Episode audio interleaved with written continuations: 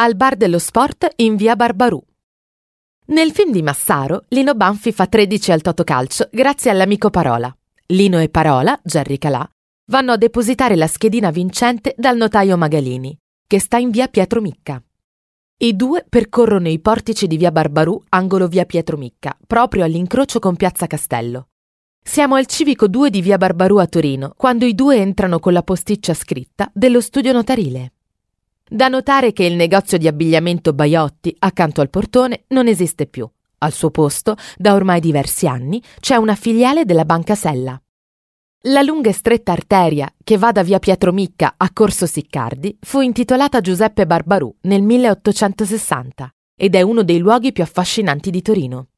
Vi sono ambientate le storie e le leggende più intriganti della città antica. Presenta edifici e angoli che parlano un linguaggio misterioso, a partire dalla Chiesa della Misericordia, per proseguire con la Casa di Cagliostro, la piazzetta dell'Università dei Mastri Minusieri, le botteghe artigiane che un tempo vi si aprivano, i palazzi gentilizi, molti dei quali abitati da fantasmi, le tracce medievali di alcune facciate. Oggi è diventata un'elegante via dello shopping e ha ritrovato la sua aura stuzzicante, facilmente percepibile.